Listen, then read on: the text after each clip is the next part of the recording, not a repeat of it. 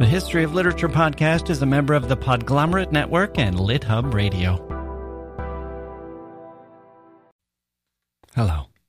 Sylvia Plath was born in Boston in 1932, the daughter of a German born professor, Otto Plath, and his student, Aurelia. After her father died in 1940, Plath's family moved to Wellesley, Massachusetts where her mother taught secretarial studies at Boston University, and Plath embarked on a path that she would follow the rest of her life. She was a gifted student. She wrote poetry and stories. She won awards and prizes and scholarships. And she began to suffer from the severe depression that would ultimately lead to her death. She left behind her estranged husband, the British poet Ted Hughes, and their two young children, and she left the world an astonishing body of work for a 30 year old. Her works include the novel The Bell Jar, her journals, and above all, her poetry. As Joyce Carol Oates said, her best poems, quote, many of them written during the final turbulent weeks of her life, read as if they've been chiseled with a fine surgical instrument out of Arctic ice. Robert Pinsky, the former U.S. Poet Laureate, said, quote, Thrashing, hyperactive, perpetually accelerated, the poems of Sylvia Plath catch the feeling of a profligate, hurt imagination, throwing off images and phrases with the energy of a runaway horse or a machine with its throttle stuck wide open. All the violence in her work returns to that violence of imagination, a frenzied brilliance and conviction. End quote. Plath's storied life, especially her marriage to Ted Hughes, has been a source of admiration, misunderstanding, speculation, and incendiary anger for the generations that followed. We will be digging into that story in a separate episode. Today, we're going to focus on the poetry. Five poems selected by the president of the Literature Supporters Club, the superfan Mike Palindrome. That's coming up today on the history of literature.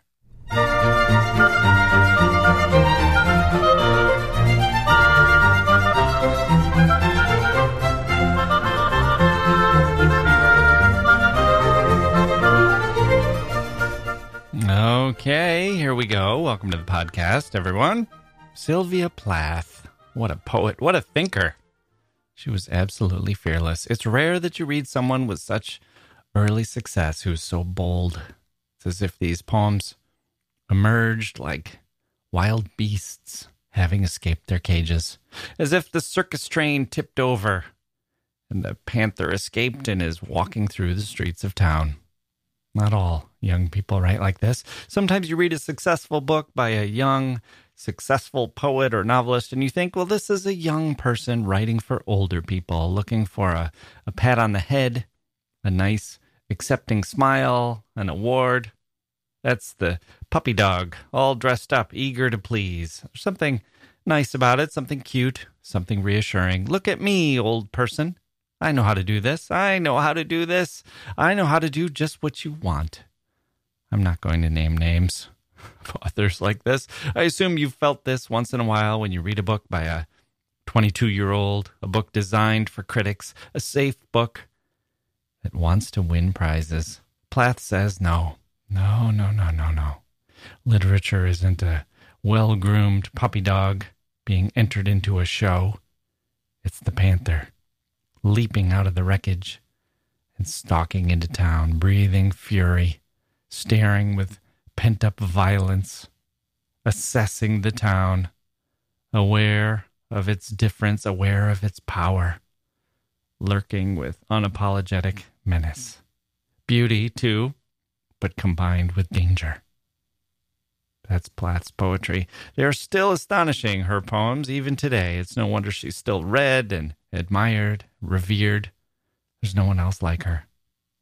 Her life sometimes threatens to swallow up the story of her poetry, and her poetry sometimes suffers for being forced to live up to the story of her life. So we're going to split the two. We'll talk about her poetry today. We'll talk about her life in a different episode. If you'd like to read along, we're going to do the following poems The Applicant, Lady Lazarus, Morning Song, The Colossus, and The Stones. If you'd rather just listen, not head to the paper, the printed page. We're going to have readings of these poems too. We have The Applicant as read by Sylvia Plath herself. Lady Lazarus, also read by Plath. Morning Song is read by Meryl Streep. The Colossus will be read by me, Jacke Wilson. And finally, The Stones, once again read by Sylvia Plath. So let's take a quick break and come back with our old friend Mike Palindrome and our discussion of the poetry of the great Sylvia Plath.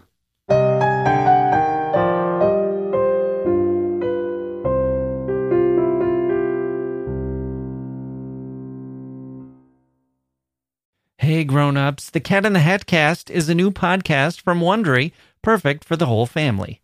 Join the Cat in the Hat and your favorite Dr. Seuss characters as they get whisked away on a new adventure every week. Fish dreams of creating his very own polite and quiet podcast. That is, until he gets a surprise visit to his Fishbowl podcast studio from the Cat in the Hat himself. And it becomes very clear that the cat has other plans for the podcast, and those plans are the opposite of quiet.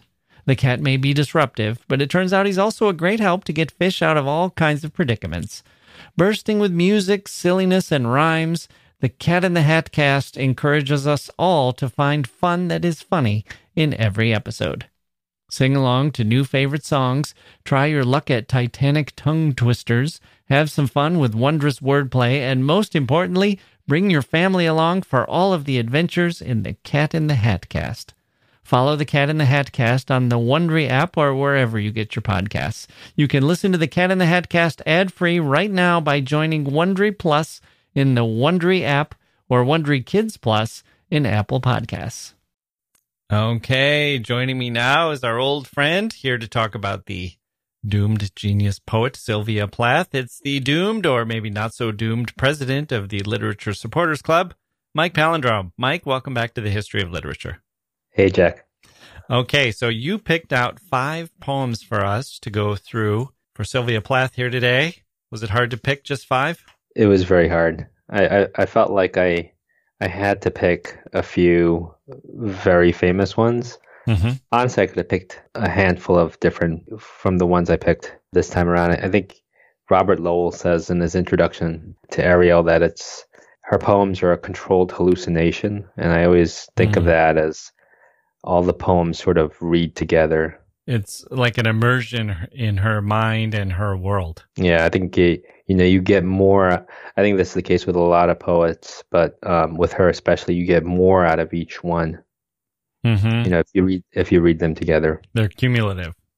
Yeah, So she's, I mean, her biography is so famous, and I think her poetry is pretty widely known as well. But let's say you were to encounter someone who has never heard of her or read her work before. What would you say to that person before pressing Plath's books into his or her hand? I would say that she's very accessible Mhm. for a non-serious reader of poetry. Hmm. I think she's at the same time she's very uh, classical and sophisticated, and she she reads sort of like almost like a historical poet. Mhm. Uh, a lot of allusions. Uh, you know, you get a real sense of her education and her background. right. Um, but she doesn't go overboard like Ezra Pound or T.S. Eliot. yeah, and uh, I think you know, Pound's a great example because he's very inaccessible, Mm-hmm.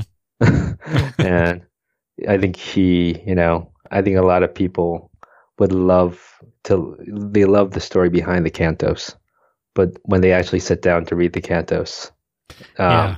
You almost have to read it. you have to read an annotated version or or count on reading very slowly line by line and and maybe having to do some research in order to figure out what it is that he's referring to Yeah, and I've always felt that Plath, the way she her escape from meter and rhythm, still seems very traditional to me in a Mm. way. hmm Well, that's that's what I was going to say when you were saying that she was accessible. It made me think, yeah, if you can read a Robert Frost, you can read Sylvia Plath, but Frost will also give you what some people who maybe don't read a whole lot of poetry might think of as uh, giving you some rhyme, giving you some meter, giving you the feel of what they might expect poetry to be. And Plath doesn't necessarily do that. No, I think she she doesn't kind of welcome back the reader. Mm-hmm. They, they're poets and and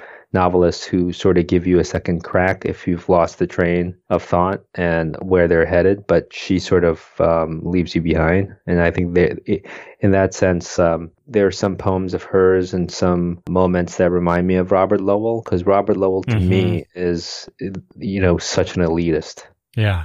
I love his poetry, but I also think that if the goal is to communicate with as many as many people who don't agree with you, he, he's sort of a failure. Yeah, I prefer Plath for that reason, and also Elizabeth Bishop, another one of Lowell's contemporaries. Yeah, I agree. Yeah, Bishop is very, very much a conversationalist in a way that Lowell isn't. Mm-hmm. So, so, how often do you read Sylvia Plath? I reread her all the time. Mm-hmm. Yeah, and it's it's funny because with poetry, there's so much I haven't read compared to say fiction mm-hmm.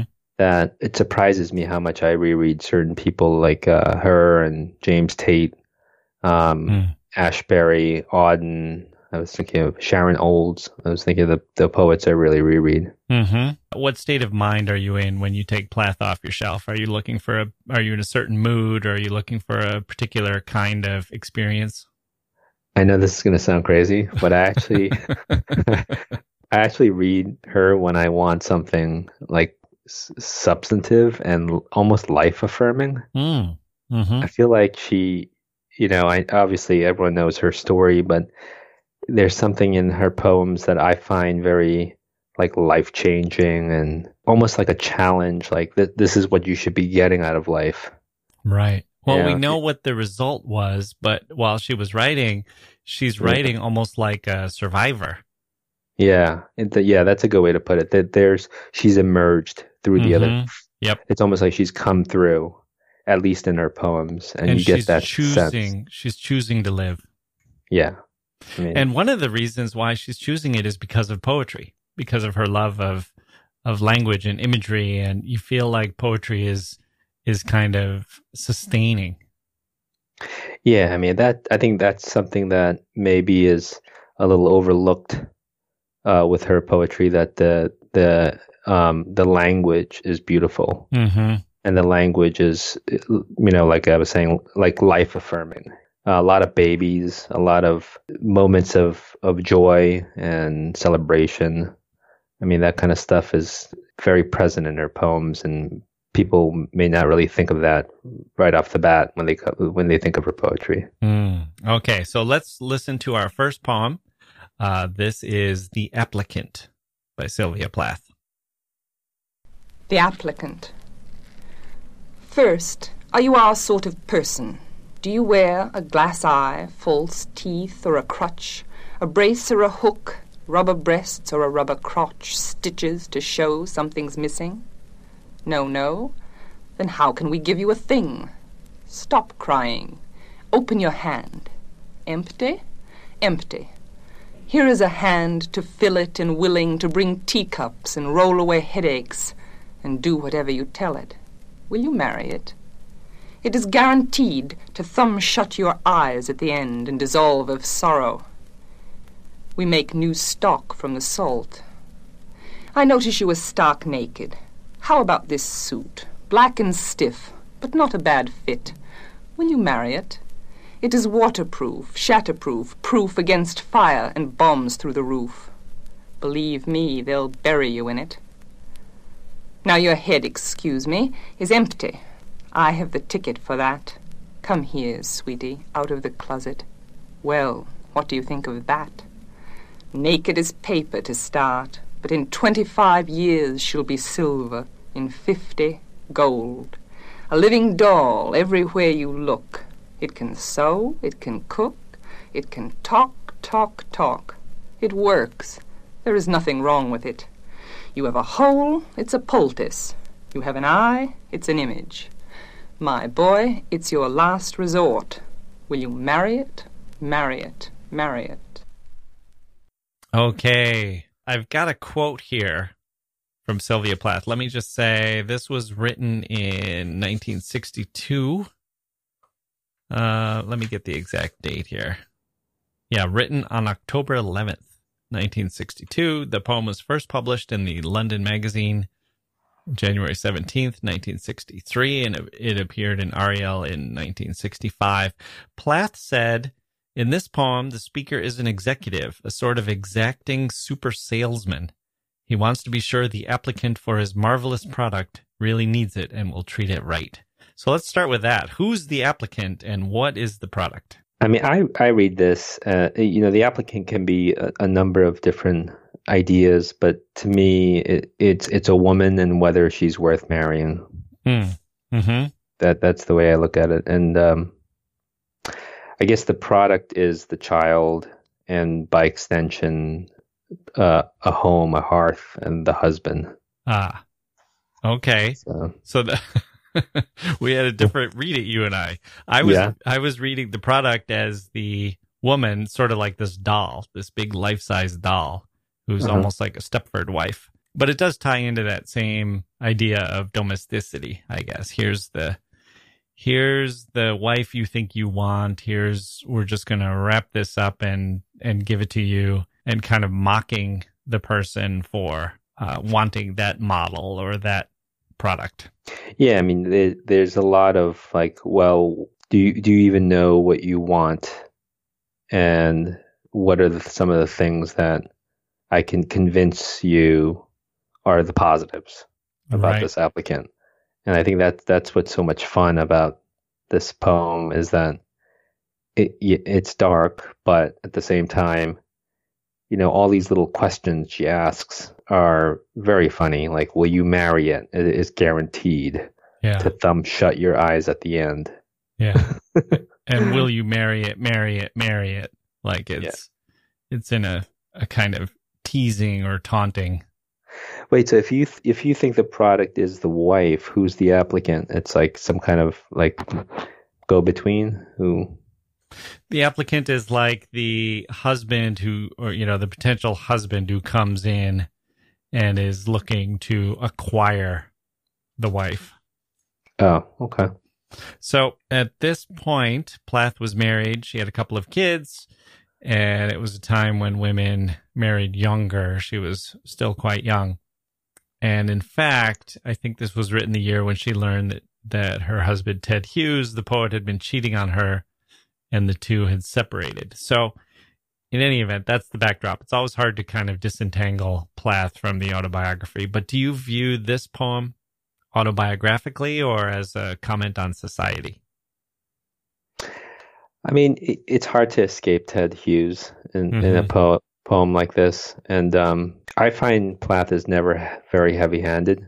I think when she talks about societal duties and the, the what it means to be a mother, it's done in a very respectful almost way. Like it's so hard to begin to understand what's wrong with it because it's been this is the way it's been for so many so many years but at the same time this is where it ends and then it, it's that that kind of like suddenness mm. of like respect for tradition and respect for that she you know comments on out of the blue in the way I, the way I read this poem.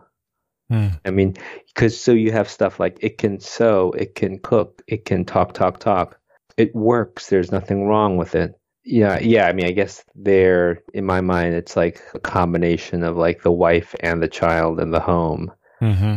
But there's a distance from it that keeps it from being this very simple lesson about okay, this is the experience she's had with Ted Hughes. Yeah. Oh, okay. Let me throw out my reading of this and see okay. what you think. So, I I can only really understand the first five stanzas if I look at the last after I get to the last three stanzas. Mm-hmm. Uh, so my clues here are the when she says, Well, what do you think of that? Naked as paper to start, but in 25 years she'll be silver in 50 gold. And so I'm looking at the anniversaries, the wedding anniversary gifts. So paper is year one, uh, 25 years she'll be silver. That's the silver anniversary in 25 and in 50 gold. So this is sort of like, okay, here's your new wife. first just paper, but then eventually maturing into silver and gold. And this is the living doll that can sew and cook, and it's kind of mocking the domestic life. That Mhm. this is almost like a Stepford wife, the, and talk, talk, talk, which is probably mocking the the male view of women. That you know all they're going to do is is uh, they'll cook for you and sew for you, and they'll talk your ear off, and that'll be what you grumble about, and and that kind of thing. Now, the the line that that kind of stops me is Mhm. it works. Let's see, where is it? Everywhere you look, a living doll. Everywhere you look, and part of me thinks it was sort of a throwaway phrase to rhyme with cook, but Mhm. you know, I, I don't associate Plath with casual phrases. So I'm thinking everywhere you look, how do you read that line? I think part of me thinks it's that she'll never leave, that she's always there. You can't escape her. A living doll everywhere you look. I, It's I kind mean, of I, haunting. yeah. I mean, I, I, I take it to mean that it's that there are millions of dolls like this. Oh, right. So, you know? like the Stepford wives, that they're, Yeah. yeah. I mean, at some point, it, you know, the weird thing about this poem is that when it, it starts, "Are you our sort of person?" Yeah. Right. It, it's almost like the person who's asking these questions is a man, Yeah. and the applicant for this job is a woman. Hmm. But then there are moments where it seems like the applicant, and that's primarily, I guess, in my way, I, I, I want to read it, but I can see how you're saying the applicant is a man and the product Yeah. is whether he'll, he'll marry this wife. But to me, it's almost like whether the wife wants to be part of this life. Yeah, right. Well, that's the question we ask, I guess. Yeah. Because look at the man. I mean, the, are you our sort of person? And then it's do you wear a glass eye, false teeth, or a crutch, a brace, or a hook, Yeah. Rubber breasts. rubber I mean- breasts, or a rubber crotch? What kind of a man is that? Stitches to show something's missing? It- Yeah. It's sort of, you know, that's not exactly an everyman. That's not exactly a, a man in a gray flannel suit. That's sort of, uh, I guess it's saying all men have some flaw or other, uh, is represented by the glass eye or the false teeth. But I have another theory. and this ties back to what I was the line that stopped me before a living doll everywhere you look. Part of me wondered if everywhere you look was a Mhm. sexual reference, as if to say, if you look under her dress, you'll see a doll like smoothness. You Mm. won't see any, there will be no, nothing explicit will be there. It'll be just like a doll. And then I'm looking at that first paragraph rubber breasts or a rubber crotch. Mm. You know, what the heck Mhm. is a rubber crotch? So I did some research on this. I don't, I don't know that anyone is, uh, has, has set this forward or if this is a Jacke Wilson special, but part of me thinks Plath with her kids were playing Yeah. with her kids' dolls and she had this idea. Barbie had come out in 1959 and Mhm. Ken came out in 1961. Right. And I'm wondering if part of her is looking at these dolls and, you know, there's this doll with the empty head and the hole and the imageless eye. It, Mhm. it just seems like she may be looking at these kind of rubberized figures and saying, oh, these aren't these ideals of a married couple. But then again, aren't they also completely bizarre when compared with humans? So it's, eh, I just wondered if she was drawing upon some of that, some of that imagery for uh, the man and the Yeah. woman we see here. One uh, additional thing I'll say about the questions, I agree with you about the the smoothness of those kind of dolls. You know, Mhm. you know the way every any kid of that era would take take off all the clothes and wondered where were the genitals. Right. you know, Yep. So. But I, I will say something about the you know the, the these questions.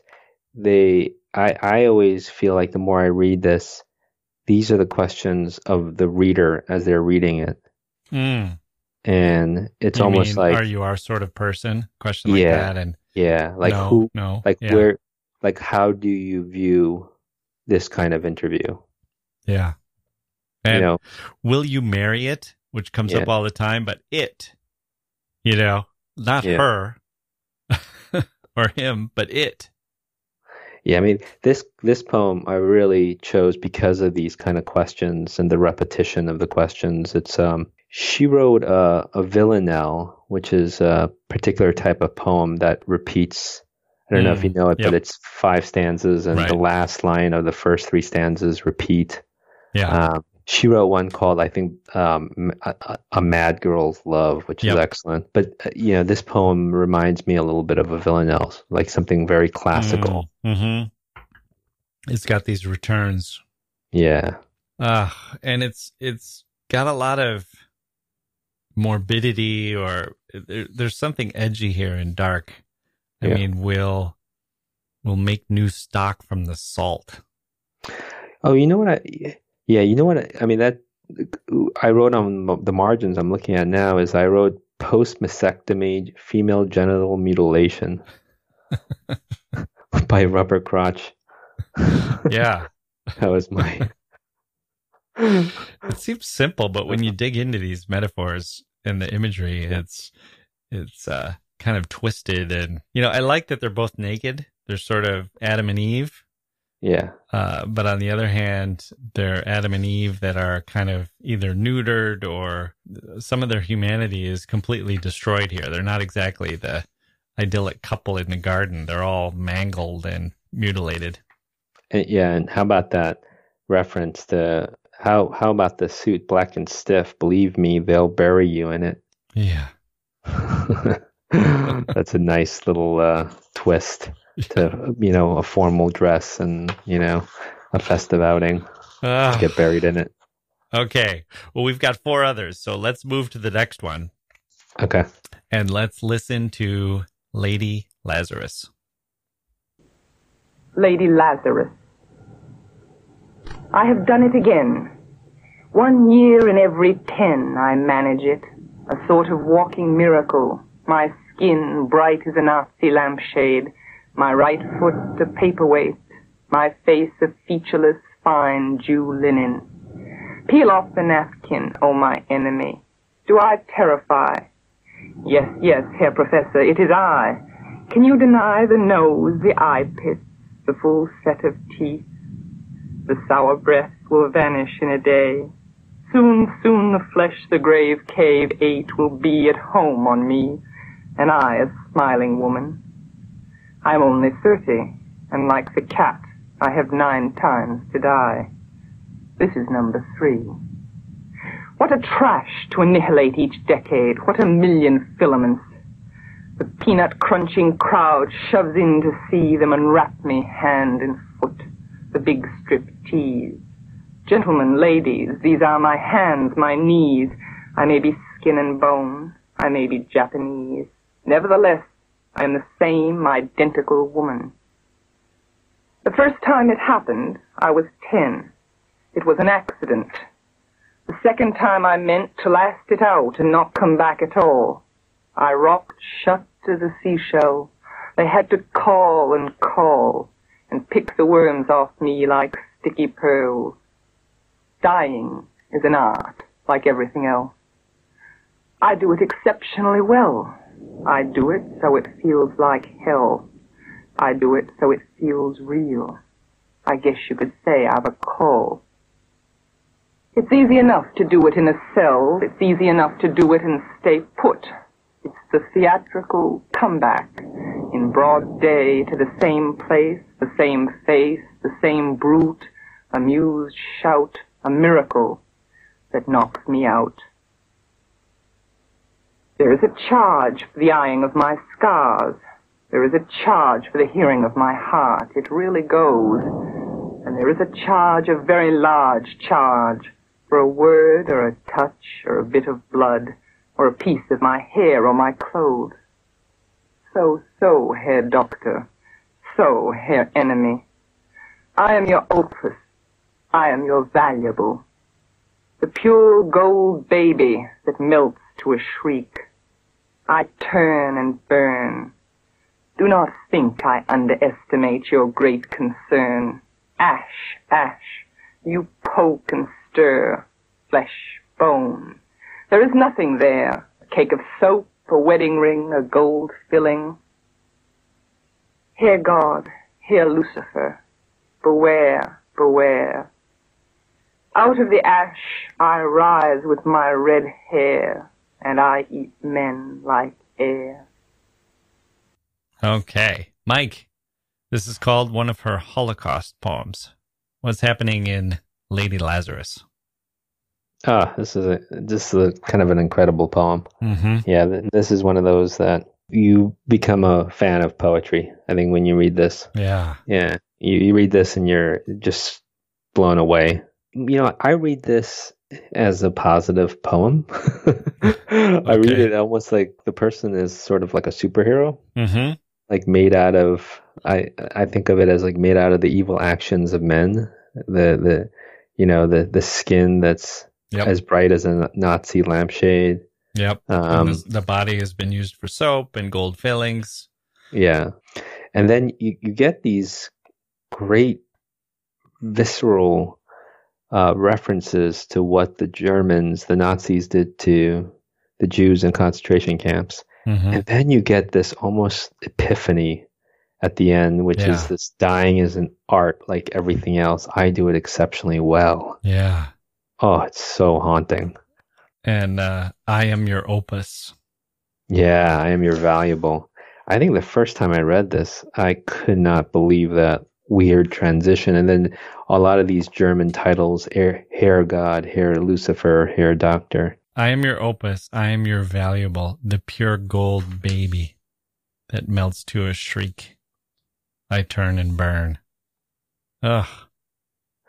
It, you know, it, there's a lot of need and desire. There's an interplay of them here about being valuable and being needed, um, and then being dominated. You can read it as a Holocaust poem. Uh, Mhm. obviously, it is, but you can also read it as just a twisted relationship. Well, and she herself had had sort of these risings from the dead where she had she had an illness when she was 10 that I think she almost died from and then she had a suicide attempt that she survived and she's writing from the vantage point of someone who has has made it back. writing about suicide, writing about death, it can be very can can fall very flat. You know, the way she does it is funny, and disturbing, and I mean, sometimes I almost think this this poem reads like an uh, an instruction manual. You know, like these are my hands, my knees. I may be skin and bone. Like, Like a catalog. yeah, Yeah. um, and I think I said she she almost dis- died from disease. It was actually a swimming accident that she had when she was 10. mm, So she's it's almost like she's rising up. And then the final stanza. It's just incredible. It's just incredible. Out of the Yeah. ash I rise with my red hair and I eat men like air. Ugh. Do you think she's saying is the speaker here Jewish?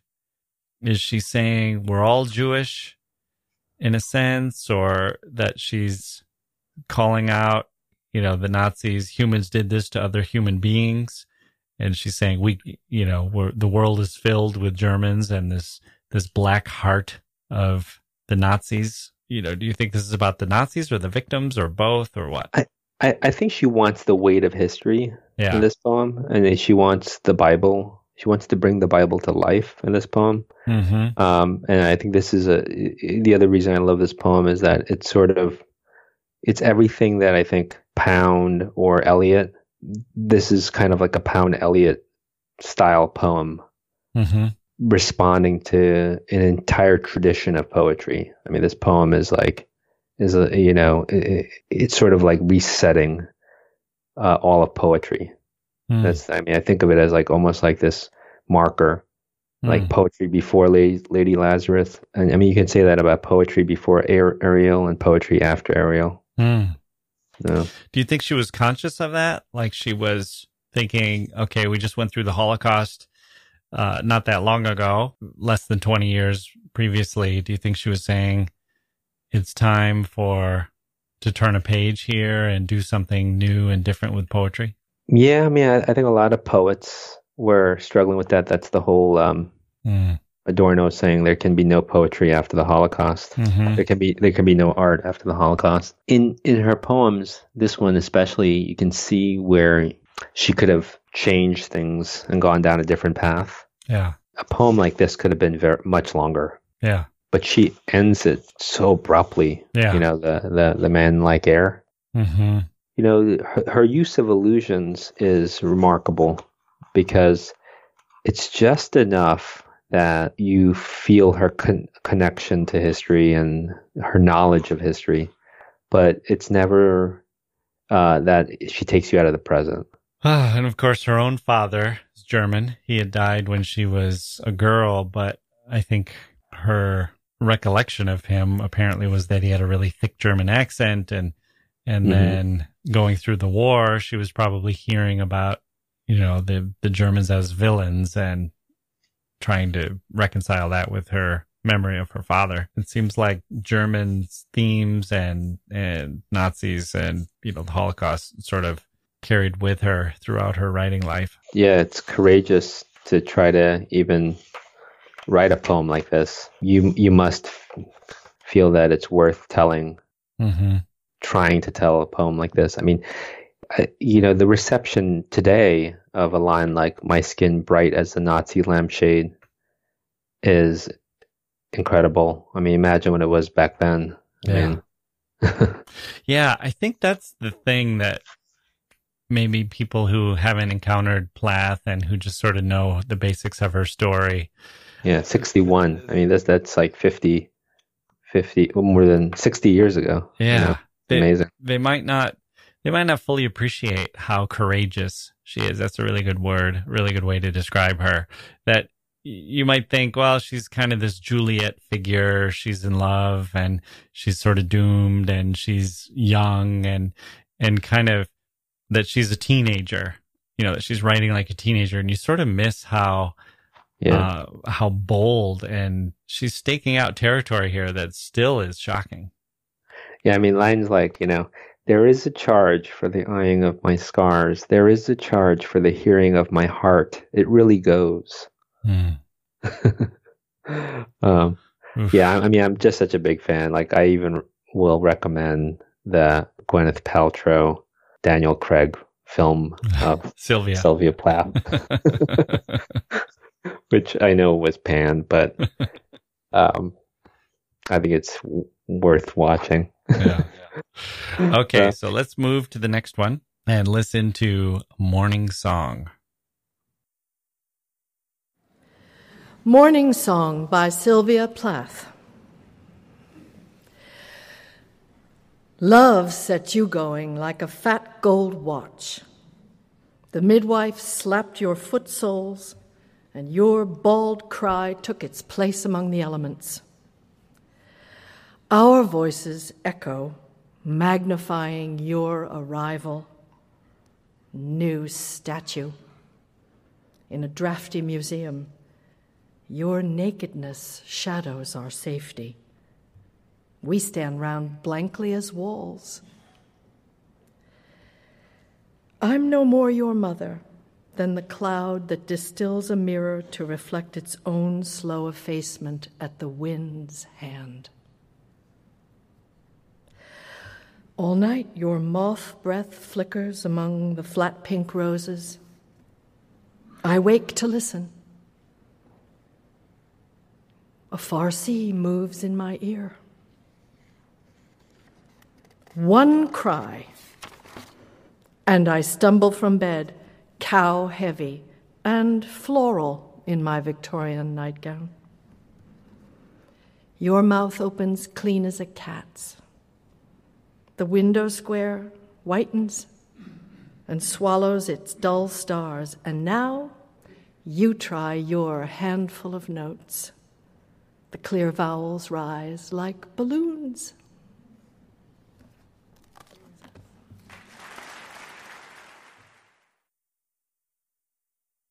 Okay, so I read this as being about motherhood. And the question, I think that's fairly obvious, but the question here is what kind of mother? You know, I, I think this poem shows many of the different kinds of successful mothers. Mm-hmm. You know, um, and how my reading is kind of Sylvia was not one of them. Yep. and I think, you know, great phrasings like cow heavy and floral and hmm but the line that just stops me is when she says uh, i'm no more your mother than a cloud that distills a mirror to reflect its own slow effacement at the wind's hand Yeah. So let's get to that. First, I wanted to talk about just the lack of sentimentality and yeah the, the starkness of the imagery. It does seem to be, as you're saying, uh, Sylvia Plath saying, I know what motherhood is supposed to be. I know what the, what it is in the storybooks and in the ladies magazines. She had a real Mm. aversion to ladies magazines. She called them, you know, sort of the blither of ladies magazines right you know she's trying to live out this to be this domestic goddess in a way but aware constantly that that that is not what she is or what she aspires to be and that it's only i don't know if i mean it's it's in a way it's like a prison the image of what she thinks she's supposed to be but she also doesn't seem to be totally trapped either. She's she rises above it at least in her poetry that she's her own person. But then that line there's beautiful imagery before we get there the the moth breath that flickers among the Mm. flat pink roses which i think is maybe wallpaper. It's just beautiful imagery. The mouth is as clean as a cat. I mean there is like you feel like she loves the baby yeah in a Yeah. kind of reverential way of the miracle of this this tiny baby. But then there is that line, I'm no more your mother than the cloud that distills a mirror to reflect its own self-effacement at the wind's hand. So I sort of get what that means. I take it as motherhood means a loss of self, a handing off to a new generation that part of parenting is always kind of this realization that eventually you won't be the young person anymore. And in fact you'll be on the decline and uh, as the young person is on the ascent. But Mm. uh, and that your own identity changes from being a free autonomous individual to one that's a little bit defined especially by a baby where you have to give everything to the baby all your time and keeping the baby alive becomes the most important thing in your life. But i don't really understand the cloud that distills a mirror. Hmm does that distill in the sense of summarizing? Or is the mirror evaporated into the cloud? Or are we supposed to think of a foggy mirror that there's a cloud on the mirror? And why do we need a mirror if we have a cloud? I i I've, i had a hard time unpacking this this uh, phrase. I always think of this as like, you know, as, as wonderful as a child is, and it's kind of a miracle. This n- new statue, you know, the nakedness shadows our safety. It's arbitrary that you have to take care of this Mhm. baby. yeah Um, and he, here's my kind of Korean reading of that phrase. It's just a, a very, very Western philosophy that you wouldn't feel the blood tie, but you would rely on the image and the appearance of a baby. It's the, to me, this is like almost like the mother and the baby resemble each other mm-hmm. but then what it would take for the mother to keep looking into that mirror would be to sacrifice her Mm. own life. right And the baby's the the face- reflection of the self Yeah. even though it's kind of a cloudy and ephemeral and changing reflection of the self and ultimately it's a transplanting one the, the reflection is going to replace the self Yeah, so like that this is like to me a very western idea of motherhood because for a Korean this would the appearance would be irrelevant because the blood would carry the day. Hmm. And there's no mention in this poem of any kind of innate feeling of connection mm-hmm. to the baby. It's very much it's what the, the, baby surface. does and Yeah. what the baby looks like and what what I do. So I find this poem fascinating. I mean, the person, the mother is obviously incredibly sensitive. You know, I wait Mhm. to listen, a far sea moves in my ear, and yet cannot make a connection to this baby. right Yeah. it's it's almost like the baby is an object like a little work of art Yeah, and and and um, the irony is, this is one of the few poems I I have memorized. So I used to read it to my uh, infant daughter all the time. because because I, I, I just I love the beginning. Love set you going like a fat gold watch. It's almost like a pop song, Yeah. you know. Did you change the the lines at all? No, no, you just didn't. You just let her have it. yeah, and I I, I love uh, you know know one of my mother. yeah yeah I mean that so when you you know I mean the reader the listeners have just heard it read that line when you've memorized it that line is so easy to memorize Hmm. the I'm no more your mother Yeah.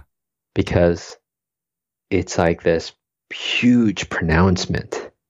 Everything else is sort of like a, a, a bit, you know, jigsaw puzzly, Right. you It's piece it kind of together. third person. You're sort Yeah. of you're you're stringing together descriptions and and Yeah. um, imagery one after the other. So I, I urge people to memorize a poem because I think you definitely read it, interpret it differently once you've memorized it. Because you, there's certain Mhm. things that you find easier to memorize than other parts, and Right. you know you absorb it completely differently. And then just imagine, you know, in ancient times the way people used to memorize lyric poems. Yeah. I And mean, part of it becomes just sort of a, a musicality and maybe sort of a, a droning or a, Yeah. a rhythm that sort of rocks you to sleep. And then there's a phrase that stands out like, I'm no more your mother. and it's a great parlor trick, a party trick. When you when when you recite a poem, I remember I I went to uh, a, a, little party in high school, and there was a guy there who um, had could recite "To Be or Not to Be," Oh, right. The whole thing. the whole thing. Yeah. I, I knew a guy who did the same thing. So he had learned it when he was twelve, and he he said he, he just never forgot it. And he was sixteen, and we were at a party, and he recited the whole thing. Yeah. And then he sort of like jump up on a table and and everyone looks over, he pulls his shirt off and he starts, you know, doing the whole thing and then everyone applauds and uh so do you announce it? Do you say morning song by Sylvia Plath and start reciting? Or do you tell people, hey Yeah, I usually I usually get into conversation about Yeah. um, how well how, and how poorly people remember plots of novels, Mhm. and I and then I kind of jest about how you know what impresses people is to memorize a poem, and then then you have one. yeah, so I do I, I supply my own commentary, you know. So Okay. Well, let's. What are we up to now? Is this our? This is our fourth one. So let's move Yeah. on to the Colossus. The Colossus by Sylvia Plath. I shall never get you put together entirely, pierced, glued, and properly jointed. Mule bray, pig grunt, and body cackles proceed from your great lips. It's worse than a barnyard. Perhaps you consider yourself an oracle, mouthpiece of the dead, or of some god or other. Thirty years now I have labored to dredge the silt from your throat. I am none the wiser. Scaling little ladders with glue pots and pails of Lysol, I crawl like an ant in mourning over the weedy acres of your brow, to mend the immense skull plates and clear the bald, white tumuli of your eyes. A blue sky out of the Oresteia arches above us. O Father, all by yourself you are pithy and historical as the Roman Forum. I open my lunch on a hill of black cypress. Your fluted bones and acanthine hair are littered in their old anarchy to the horizon line. It would take more than a lightning stroke to create such a ruin. Nights I squat in the cornucopia of your left ear, out of the wind counting the red stars and those of plum color. The sun rises under the pillar of your tongue. My hours are married to shadow. No longer do I listen for the scrape of a keel on the blank stones of the landing.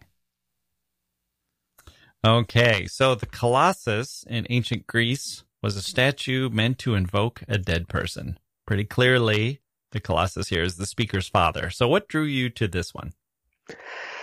Um, I think it's because it's uh, short and not as glossy uh, Mm, in mhm. a way. than a lot of her poems. Mm-hmm. And it's one that I that's really deepened o- over many readings that I've uh, you know the more I read it, the more it, the meanings deepen. I, I, I love the I think it, it you know it's it's a timely poem today with celebrity uh, worship and you know the kind of way people might be remembered and I mean ultimately no matter how much of an asshole you are you want to be remembered well you want to you, Mhm. people care about their legacy and so yeah I like this poem because it, it really grapples with that kind of idea of like how can what what image do you leave behind and who's Yeah. in charge of your image you know this whole idea of like fixing this colossus Yeah, it's got such a great mood. It's got this this feeling. It's got the throwback to the ancient world, which always gives me this feeling of excitement and melancholy, and it really Yeah. captures that here. It, it, just the idea that civilizations, even the greatest of civilizations, will end, and famous people will die, and statues will crumble, and then you get Plath, or you get the reader. I think of it as Plath. I always. hmm I almost never read a Plath poem and think the speaker is anyone but Plath, really. Um, maybe the applicant, not so much, but these others, I, I just think of it as being her. And here we have her eating lunch on a hill of black cypress, staring at the pieces of her father, or trying to repair the giant figure like an ant in mourning with glue pots and pails of Lysol.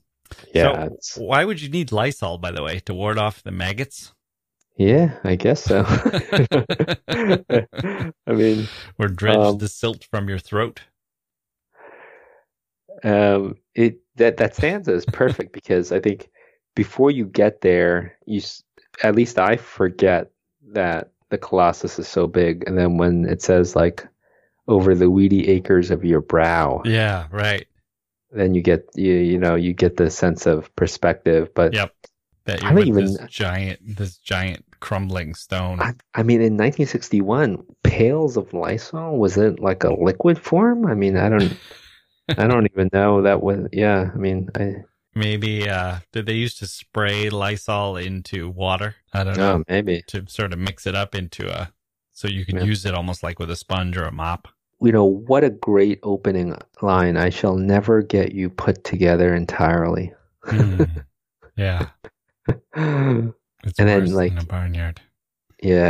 um, and then nights I squat in the cornucopia of your left ear out of the wind. Yeah, Um, that's what's so great. On the one hand, she's kind of victorious. She's kind of triumphant, right? She's the one Yeah. that's that's survived. She's the one that can comment on how decrepit this thing is. But on the other hand, she's tiny.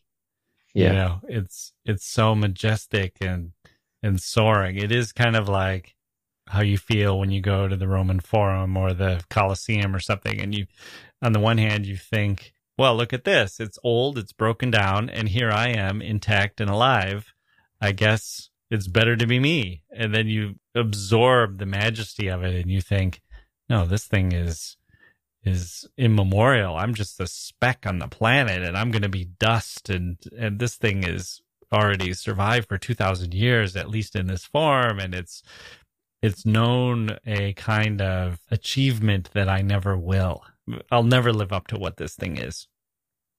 Yeah, I mean, and to and to feel that all that in such a compact, dense. I mean, that it has to be something said about the density of her poetry. Mhm. Um, uh, is I think that Lowell says that the the first time he encountered her poems, she took a class with him, and the first time he encountered her poems, he just could not forget them. Mm. I mean, Yeah. um, and then when her collection came out, he was like, "I read those." I had read, and so in typical Lowell fashion, he was like, he, you know, he he did the introduction to Ariel, and yeah. um, but yeah, I mean that that's the accessibility, you know, the squat and the cornucopia of your left ear. That's yeah. great.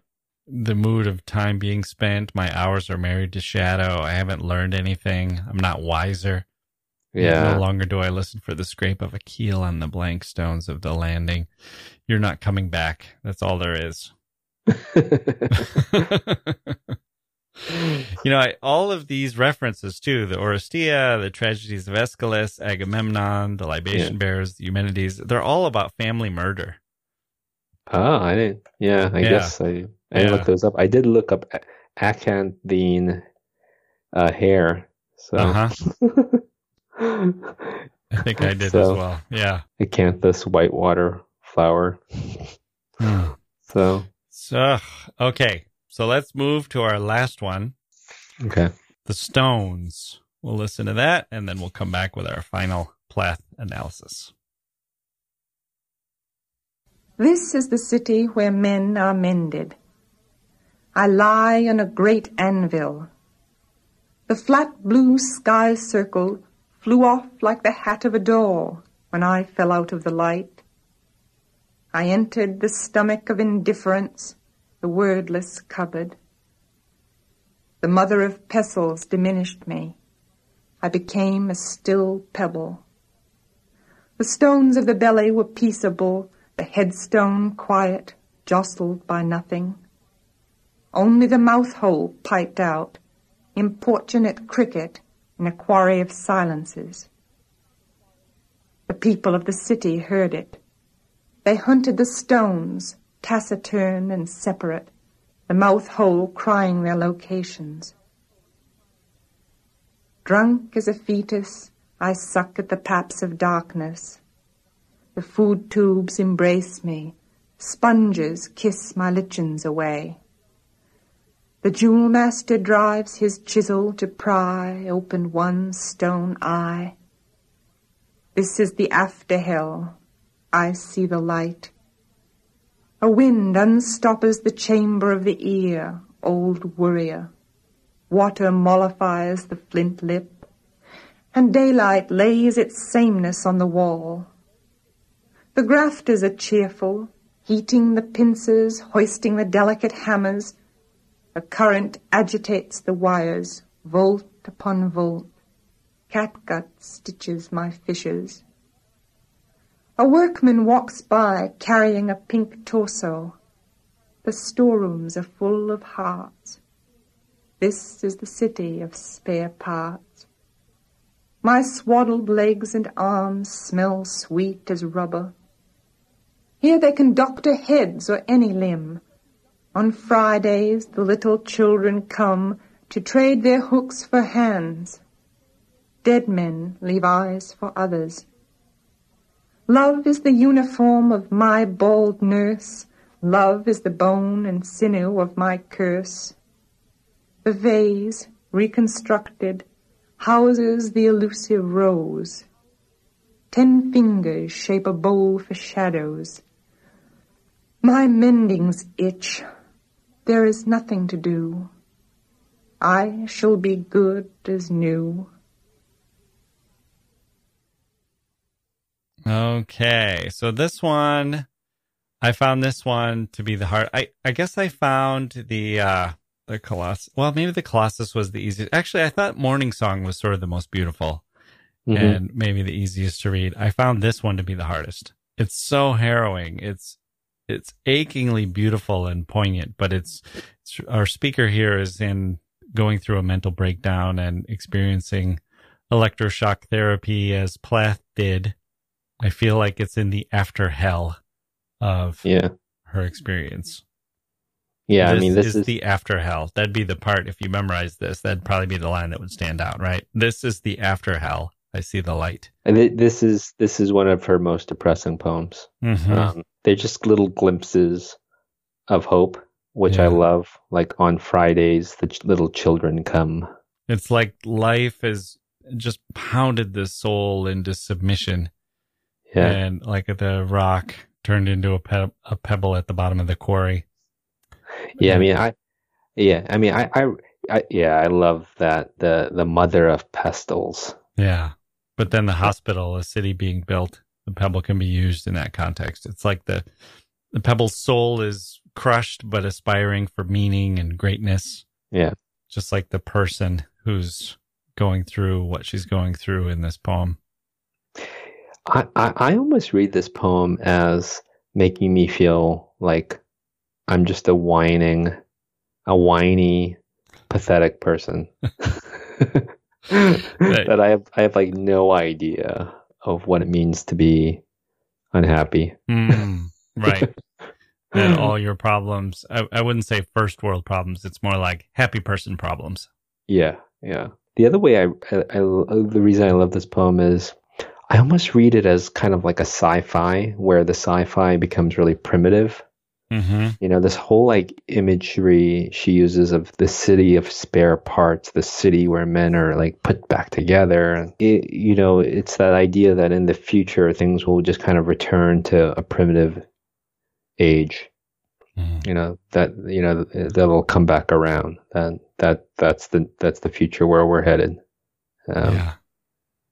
It's a very primal poem like what what keeps you you know where do you get your sustenance and where do you where do you find the will to live i mean it's Yeah. the, just the ba- most basic questions you know the stones Yeah. so Right. How do you how do you take the pounding? How do you Yeah. survive what life is going to ask you to endure? But I, I would urge people to remember the line on fridays the little children come. Mm. Yeah. as the happy note. Well, and also there's sort of this feeling of, um, you know, for a depressed person or for an alcoholic or, you know, there's this feeling when you see kids, there's something that's always so, so achingly beautiful about that, yeah. That they try to put on a good face or they, they, they're not trying to spoil everyone else's time, especially Yeah. children. They would rather hide it or it, it gives you this air of self loathing or frustration or disappointment with oneself. You know, they don't want their misery. It's almost like you get the feeling she, she wouldn't mind if her misery spilled over and, and spilled onto her father. But when it spills over onto children, at once the children are sort of inspirational, but also it just seems to make her feel bad. yeah Okay. Well, why don't we leave things there? This was quite an episode. Now, I do want to do an episode that's just about her and Ted Hughes, which I think is going to be a fascinating look at that kind of incredible literary marriage and literary life. And it's had such a legacy yeah even beyond the poetry, but the poetry of both is is really first rate and so makes it a really important story in the history of literature. So we will uh, put that on our list of things to turn to probably in 2020. And for now, Mike, thanks as always for joining me on the history of literature. thanks Jacke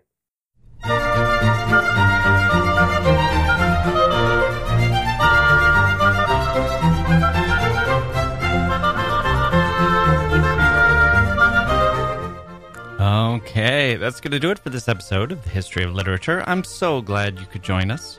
Sylvia Plath. There's something wonderful about reading and listening to her in December, the end of the year, the end of autumn, the final cold landscape.